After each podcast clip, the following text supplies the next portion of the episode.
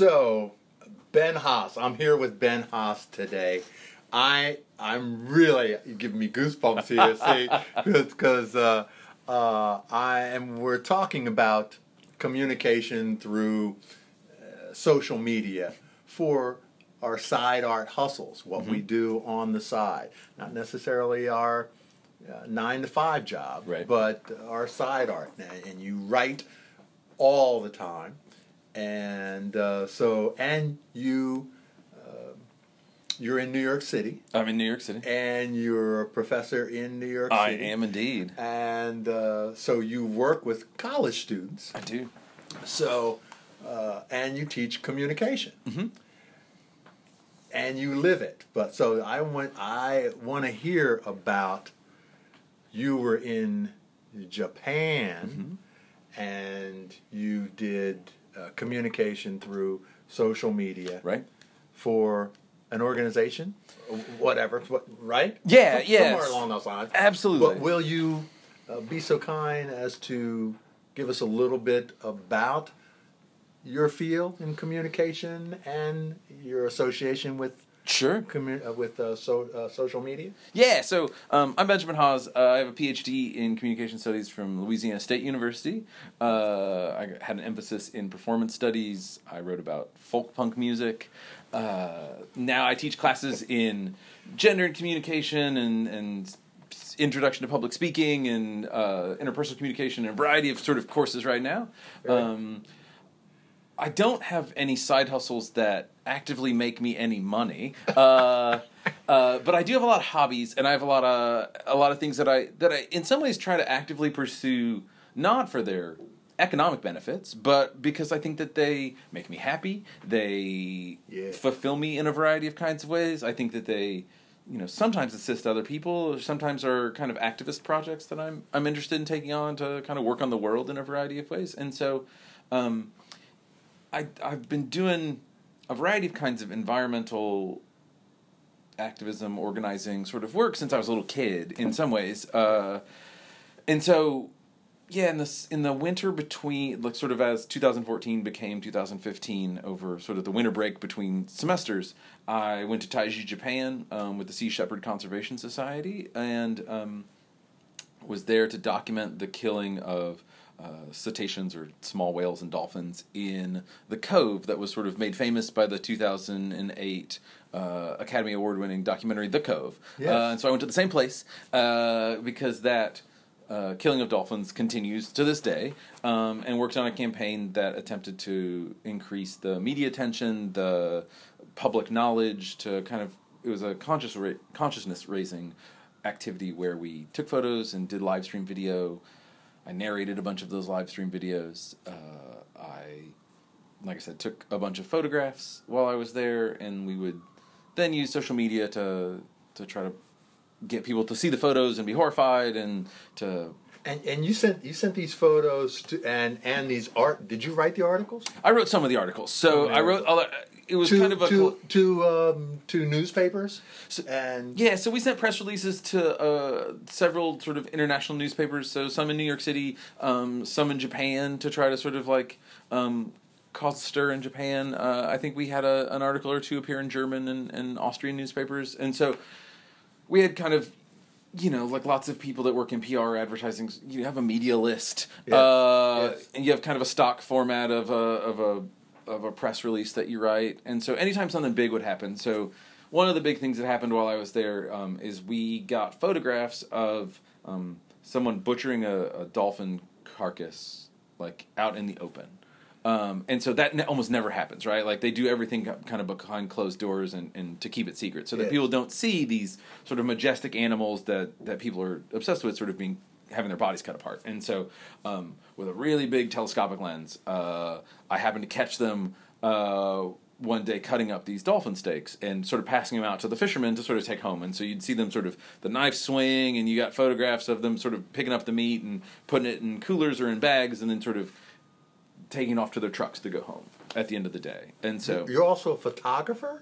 well, I mean, I, my father was a photographer Yes. uh, growing up, and so you know, like there are various times that you know our bathroom would be a dark room, and so I've been around photography a lot in my life. I don't think I really would have called myself a photographer, but I went to Japan. I bought a I bought a digital camera, bought a big lens, and and and that thing just basically for this project. Took one class before I went, and then but then I went and took thirty five thousand photographs in the course of six weeks, and so afterwards I kind of Jeez. Started thinking of myself as a photographer um, just because you take that many photos and I, I I don't know how many right like you write one poem and we say you become a poet and so I think thirty five thousand photographs probably maybe gets you into the category of photographer. Yeah, Uh, I I think so. But I don't know how, that- How did you how did you take communication and say, hmm, uh, I'm going to use social media Mm-hmm. for this to get this out? sure. And how did you start? And you started social media with this project when? I mean, 2014. Did you? so say? that was in 2014. I mean, you know, I'm in that generation of college students that I think it was finals week of my junior year of college. Like Facebook came to campus, Mm-hmm. uh, and so we got invited, and so then everyone became everyone's Facebook friend, uh, and we all did badly on our finals that year because we spent more time sort of like finding out what this Facebook thing was uh, than we did about final exams, and so there was, you know, I was kind of at all the right moments to sort of pick up social media accounts or social media platforms kind of as they came out. Um, I, I still Well, don't. you're you're good at it because you were, you know, helping me with my social media Sure. platforms. You're good at it. Is that when it first hit you that this is a good way to communicate my side art hustle, my thing that I want to get out there, this information about dolphins in Japan? I mean, I think I think when I when I think about my sort of awareness that that social media is an effective tool of social change. And so if I think about if social change or activism or something is like maybe what I'm thinking about my side hustle being in this moment, um, I think it's hard not to think about 2011, right? And Occupy Wall Street and its sort of focus on using social media um, as an organizing tool to sort of spread its message, to talk about the Arab Spring, um, particularly in Tunisia, right? Like where it sort of begins and, and you've got all of the work that happens online, uh, the sort of focus on talking about Twitter and its ability to sort of uh, connect people in those places, um, and not without problems, right? Like um, Egypt definitely like didn't magically get good because Twitter was in Tahrir Square, right? And so I think that that definitely like opened a door in my mind to thinking about what can the role of social media be to communicate world changing ideas right how can we share ideas to everyday people to take academic ideas to take activist ideas to take um, you know in some ways i took pictures of really horrible things in in taiji and so to think about how looking at terrible images of what i felt like was animal abuse or what i felt like was um, maltreatment of of one of the most majestic species on the planet um, and share those images in the hopes that people would look at them and care. Uh, that the hopes that people would sort of be able to put pressure on the Japanese government, to put pressure on the American government, to put pressure on the Japanese government, to try to ask them to change these policies, to change the way in which um, this event, this activity, this this thing in the world occurs or is happening. You're a communication person. Yeah. Did did you have to communicate differently or more uniquely than others with this particular side art thing? Did did you uh, did you study? Oh, I'll I'll communicate a little differently, or did you say, hmm, I'm going to communicate with visuals, uh, a little bit of, of audio, words. Uh, Sure. Did you think about your communication skills? I thought about it a lot, right? Like um, the the Sea Shepherd Conservation Organization has been sort of taking on Japan in a variety of ways for a variety of years, um, particularly over their practices of whaling uh, and and their um, the killing of dolphins and, and a variety of kind of sea practices that they engage with.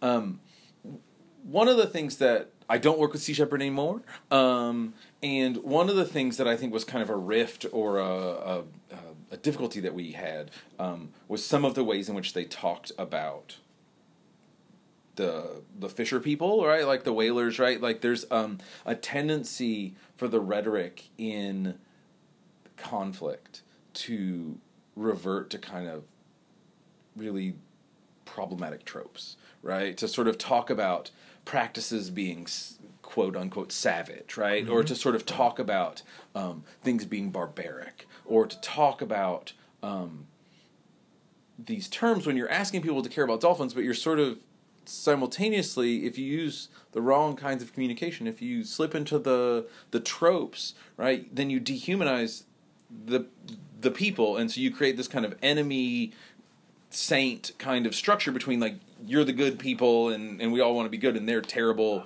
bad people. And so one of the things that i tried really hard to do while i was there and and i did it in a variety of ways for better or worse you know i for sure wasn't perfect at it and and the organization for sure hasn't been perfect at it in in those kinds of ways. Um, is to really think about how can we critique criticize challenge those practices without having to sort of vilify the people that are just working class fisher people, right? That are just people that are trying to that this is the industry of their village, uh, that this is the job that their great grandfather and their great great Yes. and grandfather and father and right had, and so, eh, and I don't want to let them off the hook because I I don't entirely agree with all the choices that they've made, but there are are ways in which um, I do want us to sort of think about how we talk about them and how can we recognize their dignity, especially when we're asking the world to see the dignity and the value and the sentience and the intelligence and the beauty of the dolphins. And so how do we how do we do that without sort of destroying the people that we have a disagreement with? and without destroying them with your communication. with my particular participation in that. Um, and so, how do I take pictures of them, and how do I um, talk about them on the live stream, and how do I describe what's going Mm. on without, you know, sounding like a, a, a narrator of a Louis L'Amour novel talking about the sort of like cowboys in the black hats, Yes. right, or something, right? And so, how do I sort of develop a strategy to to focus our attention on the dolphins, right? And to get people to care about that as opposed to vilifying the some other group of people. Um, and I think that that's that's where, in some ways, I think being a communication scholar really paid off, right? It it allowed me to sort of think about how we shaped messages, how we wrote press releases, how we um, when we took pictures and we captioned them, how we could caption them in a way that sort of really offered a point of view, offered a a what I think at- at times was a damning critique of the things that we were witnessing, um, but simultaneously didn't make it the particular person doing it its entire blame, right? Like that it is a it is a governmental, it is a, a police protected, a, a legally sanctioned uh, set of actions, set of killings, set of behaviors, right? And so I think as a communication scholar, really thinking about well, what's appealing, what what actually might help us speak to people that would make them care about that action in the world, and, and so speaking and caring, or should be right there. Yeah. Uh, together. absolutely. Do you, uh, do you consider yourself in in this field of communication, this huge field, a performer or uh, a, a wordsmith or video person, audio person? Uh, you're a communicator, and you write. Sure. Is writing your primary communication tool right now? So, I don't think so. Um, in some ways, I would say I think uh, like oral communication or talking or is probably my favorite thing to do. Um, writing for me even often begins with me standing in my office and walking around and talking uh, and recording that talking, uh, and then having either a computer program badly try to transcribe that or me trying to go through and transcribe that audio. Um, What's the best transcribe app? I, know? I don't actually know. I mean, I've tried the Dragon Dictate one. I've tried the Apple, uh, like built into the i the OS X sort of Apple Right. one. Uh, the Windows one I know is bad. Uh, I've tried to use the like secret one in YouTube that is like designed to do see, uh, closed captioning um, as like a free option, and it's okay. Um, they're all just sort of okay, and I think part of the thing I struggle with is that a lot of the times the stuff I'm working on are relatively academic, and so there are these kind of like idiosyncratic or academic or ivory tower y kind of words sometimes, and it, Yeah. it just Yes. loses its mind trying to. So you haven't found one. I haven't found one that really works for me, and so more often than not, I I just record the audio and then end up typing my own transcription. Someday that I, takes that takes a long time. it does, and and someday maybe I'll pay someone to do it. But uh, but up to this point in my career, I I'm not writing enough that it it makes a huge difference. Um, but I think and but and your performance uh, yeah. So uh, classes. as a, as a performance scholar, I think one of the things that I think about a lot is the, and I think this is also part of the reason that I think that that oral communication is my the mode, the genre, the thing that I'm most comfortable in is because it's an embodied practice, right? That it is it is also about how my body moves. That um, you know, I was a student who couldn't sit still in class. I didn't like being stuck in a chair. Um, I am happiest like walking quickly, uh, probably in the woods, but still like moving as though it is like a New York City street. Uh, would probably be my. I used to say that shoveling is my happy place, but I think that walking in the woods might be a happy place in those ways. And so, you know, in those ways, I think that oral communication for me is a is a whole body experience. I don't, you know, uh, you can't see this, but my hands are flailing around, and I don't, you know, I'm moving my feet, and uh, we're near standing at various moments. And so I think that for me, there's that. Um, though the other thing I would add to the conversation, right, is I also think that the 21st century has dissolved a lot of those distinctions, right? That um, what digital technologies have have presented us with is a world where people learn by watching videos all the time. And and that's really a combination of, of visual learning you know maybe reading closed captionings and, and, and descriptions and comments of, of listening uh, to people sort of narrate information right? If we think about a, a makeup tutorial right? Um, so something super simple on, on youtube or, or some video platform right? Like you watch the person you you they put the makeup on, they use the technique, they show you the product, right? Then you go and read more reviews of that thing and decide if it's actually the one you want to buy. Um, you uh, then with your own body, like buy it and try to recreate that whipped eyeliner or whatever the thing is, right? And and sometimes we do it well, and sometimes we do it badly. Um, I mean, I think that's why people love that um, that Netflix show where uh, oh uh, it's like where the baking is bad. Oh, nailed it, right? Where Nailed It. where they show them like a really fancy cake, uh, and then they ask people who aren't good at baking to try Yeah. to make it, and they always like pull the lid off and they go nailed it because they're bad at it, right? And and there's a really there's a joy in watching other people kind of like look at an example and try it and be bad at it, and I think that that's that in some ways is because it is so much tied to the way in which we learn now, right? Um, I wanted to learn how to play the banjo, and so I started watching YouTube videos about how people play the banjo, Yes. and so, I mean, I never really got very good at playing the banjo, right? But I watched people that were really good, and then I watched lessons, and I sort of like plunked around, and I got good enough to sort of do what I needed to do on the banjo, but. Um, I didn't become Steve Martin uh, in those ways, you know, and so I think that that's um, that's a familiar ground to us. And so I think, in, in some ways, what I'm saying is I think that, you know, for an activist cause, for um, getting people involved in ideas, for, you know, to be a professor, to be a teacher, right? Like I'm, I'm always kind of thinking about, like, how can I get people to care about this thing that I care about? How can I show them that this Yes. applies to their life? How can I, how can I make you as excited about this thing as I am? Um, and what I think the answer is a lot of the time is is that you don't know.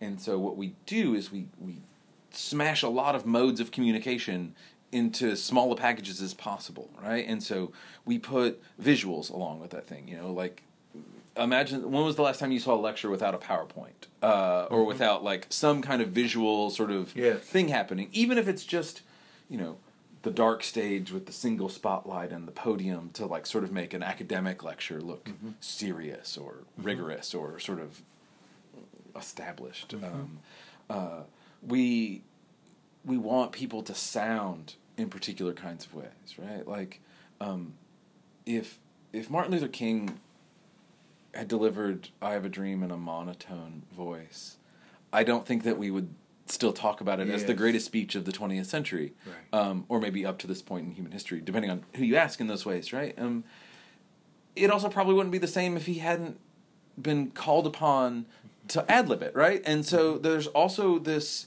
way in which the presentation, the performance, the the ways in which that communication occurs um, is is essential. And so we have visuals, we have the the energy, the passion, the the the deep bellowing voice of, of MLK in that speech, right? Like when we talk about the red dirt of Georgia, right? Like we sort of get that that sort of thing. Um, and we're also and so- and we also get the like the listening right? Like he has to be listening to the audience to hear that call out. Be like tell him about the dream martin you know? Like all that part of the story is also i think essential. And so communication today about social issues in this way for me i think is often about combining all those modes. It's about being able to take pictures. It's being able to write.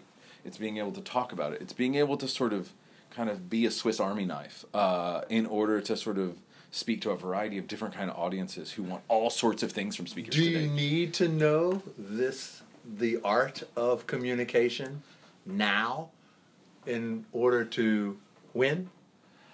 Um,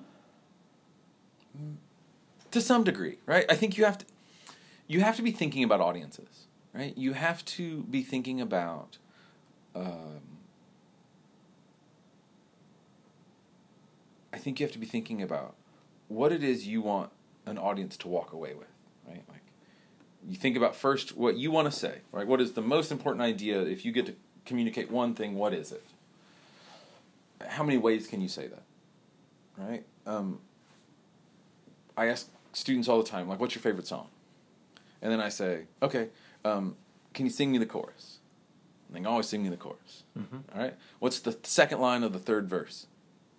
Very few students can tell me what the second line of the third verse is, right? Because repetition uh, in that mode of communication, like, helps them understand and helps them remember the thing. And so when I'm communicating, one of the things, and one of the things I think about these multi modes and why the multimodalness of communication is essential, right, is because it it does the chorus thing. It it repeats that message in a variety of ways, and we've learned from learning styles and all those kinds of things that there's a variety of ways in which that can work. My only hesitation to say yes, you have to be an expert at communication to sort of be able to speak to audiences um, or to win, uh, is that I think that punk rock and hip hop, right, as these genres, as these sort of do it yourself or do it together kind of methodologies of communicating ideas about what it's like to be young or disenfranchised or uh, dispossessed of the world in, in a certain kind of way. I don't think that all those people were scholars of communication in a kind of formalized sense, but did give us some of the most lucid descriptions of the 20th century, right? Um, in describing what it was like to be a member of those communities, to be in those places at those times, because those You're able to describe that. You're able to give that right, in your communication to connect, to get people to care. absolutely, And there is a an art Mm-hmm.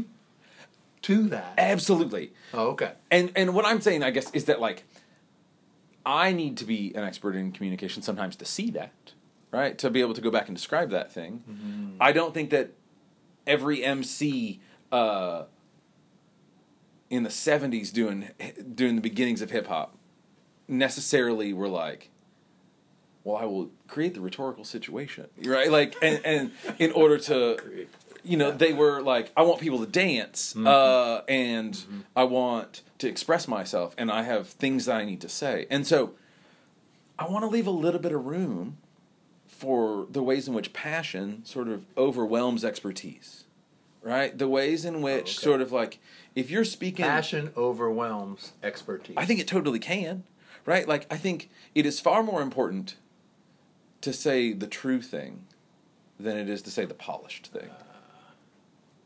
Right? And and so so communi- Wait. Com- so communication as a whole, it does not matter if you have passion. no, I'm not saying that. I'm saying that right because punk rock and, and hip hop, I, link those two because I think they're an interesting comparison, right? But they are also like specific styles of communication. So um, I'm not saying that you can just scream and it just like fix everything, Oh, okay. right? But that there is a way in which I do think that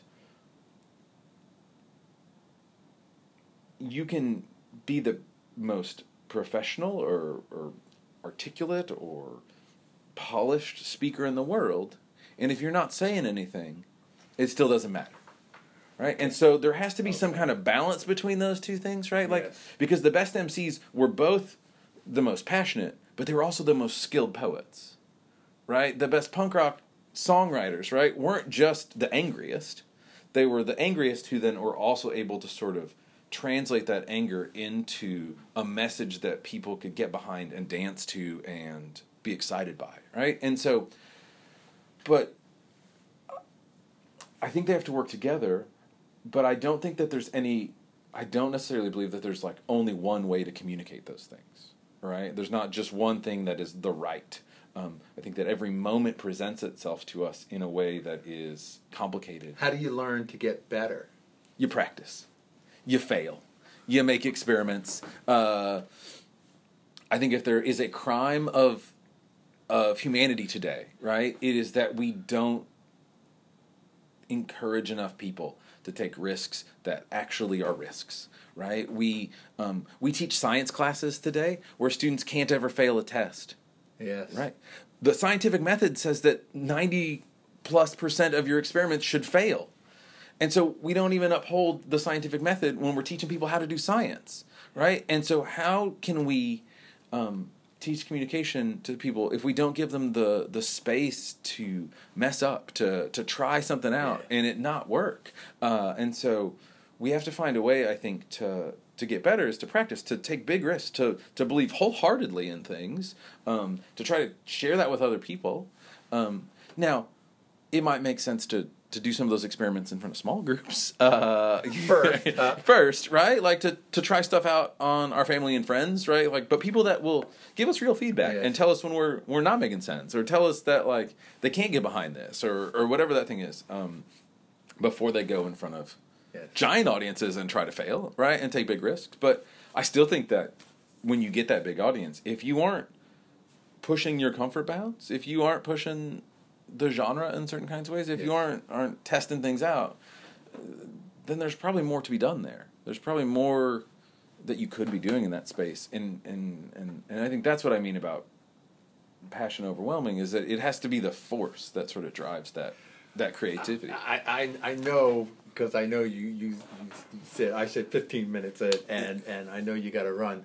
But uh, how how can people get in touch with you about communication? And uh, so, is there some place where and and I know sometimes you give out telephone numbers. Don't give. I won't. I won't give my telephone But number uh, but how can people Hey there, moving your energy differently community. If you feel you got some practical insights and achievement strategies from listening to this podcast, I would be over the top grateful if you would go to my Twitter handle at Kerry Ruff and leave a comment. I thank you so very much. You have made my day, uh, my year. thank you very much.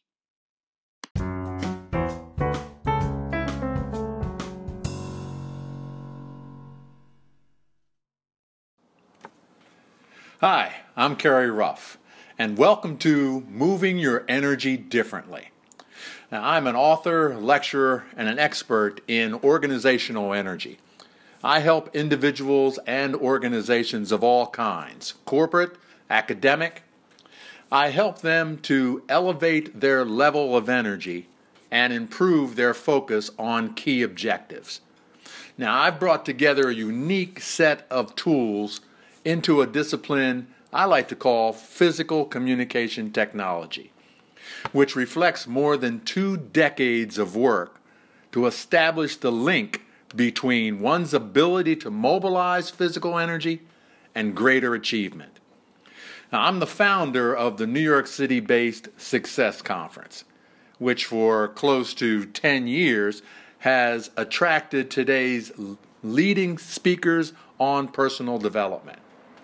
Now, over the next few weeks, I'm going to be interviewing some of these personal development leaders, these influencers, to give you some strategies and tips on how to move your daily life differently and with more energy. So I hope you enjoy it, and you can always contact me at kerryruff.com. K E R R Y R U F F as in Frank Frank.com. All right, I hope to meet you or see you some sometime soon. Thank you.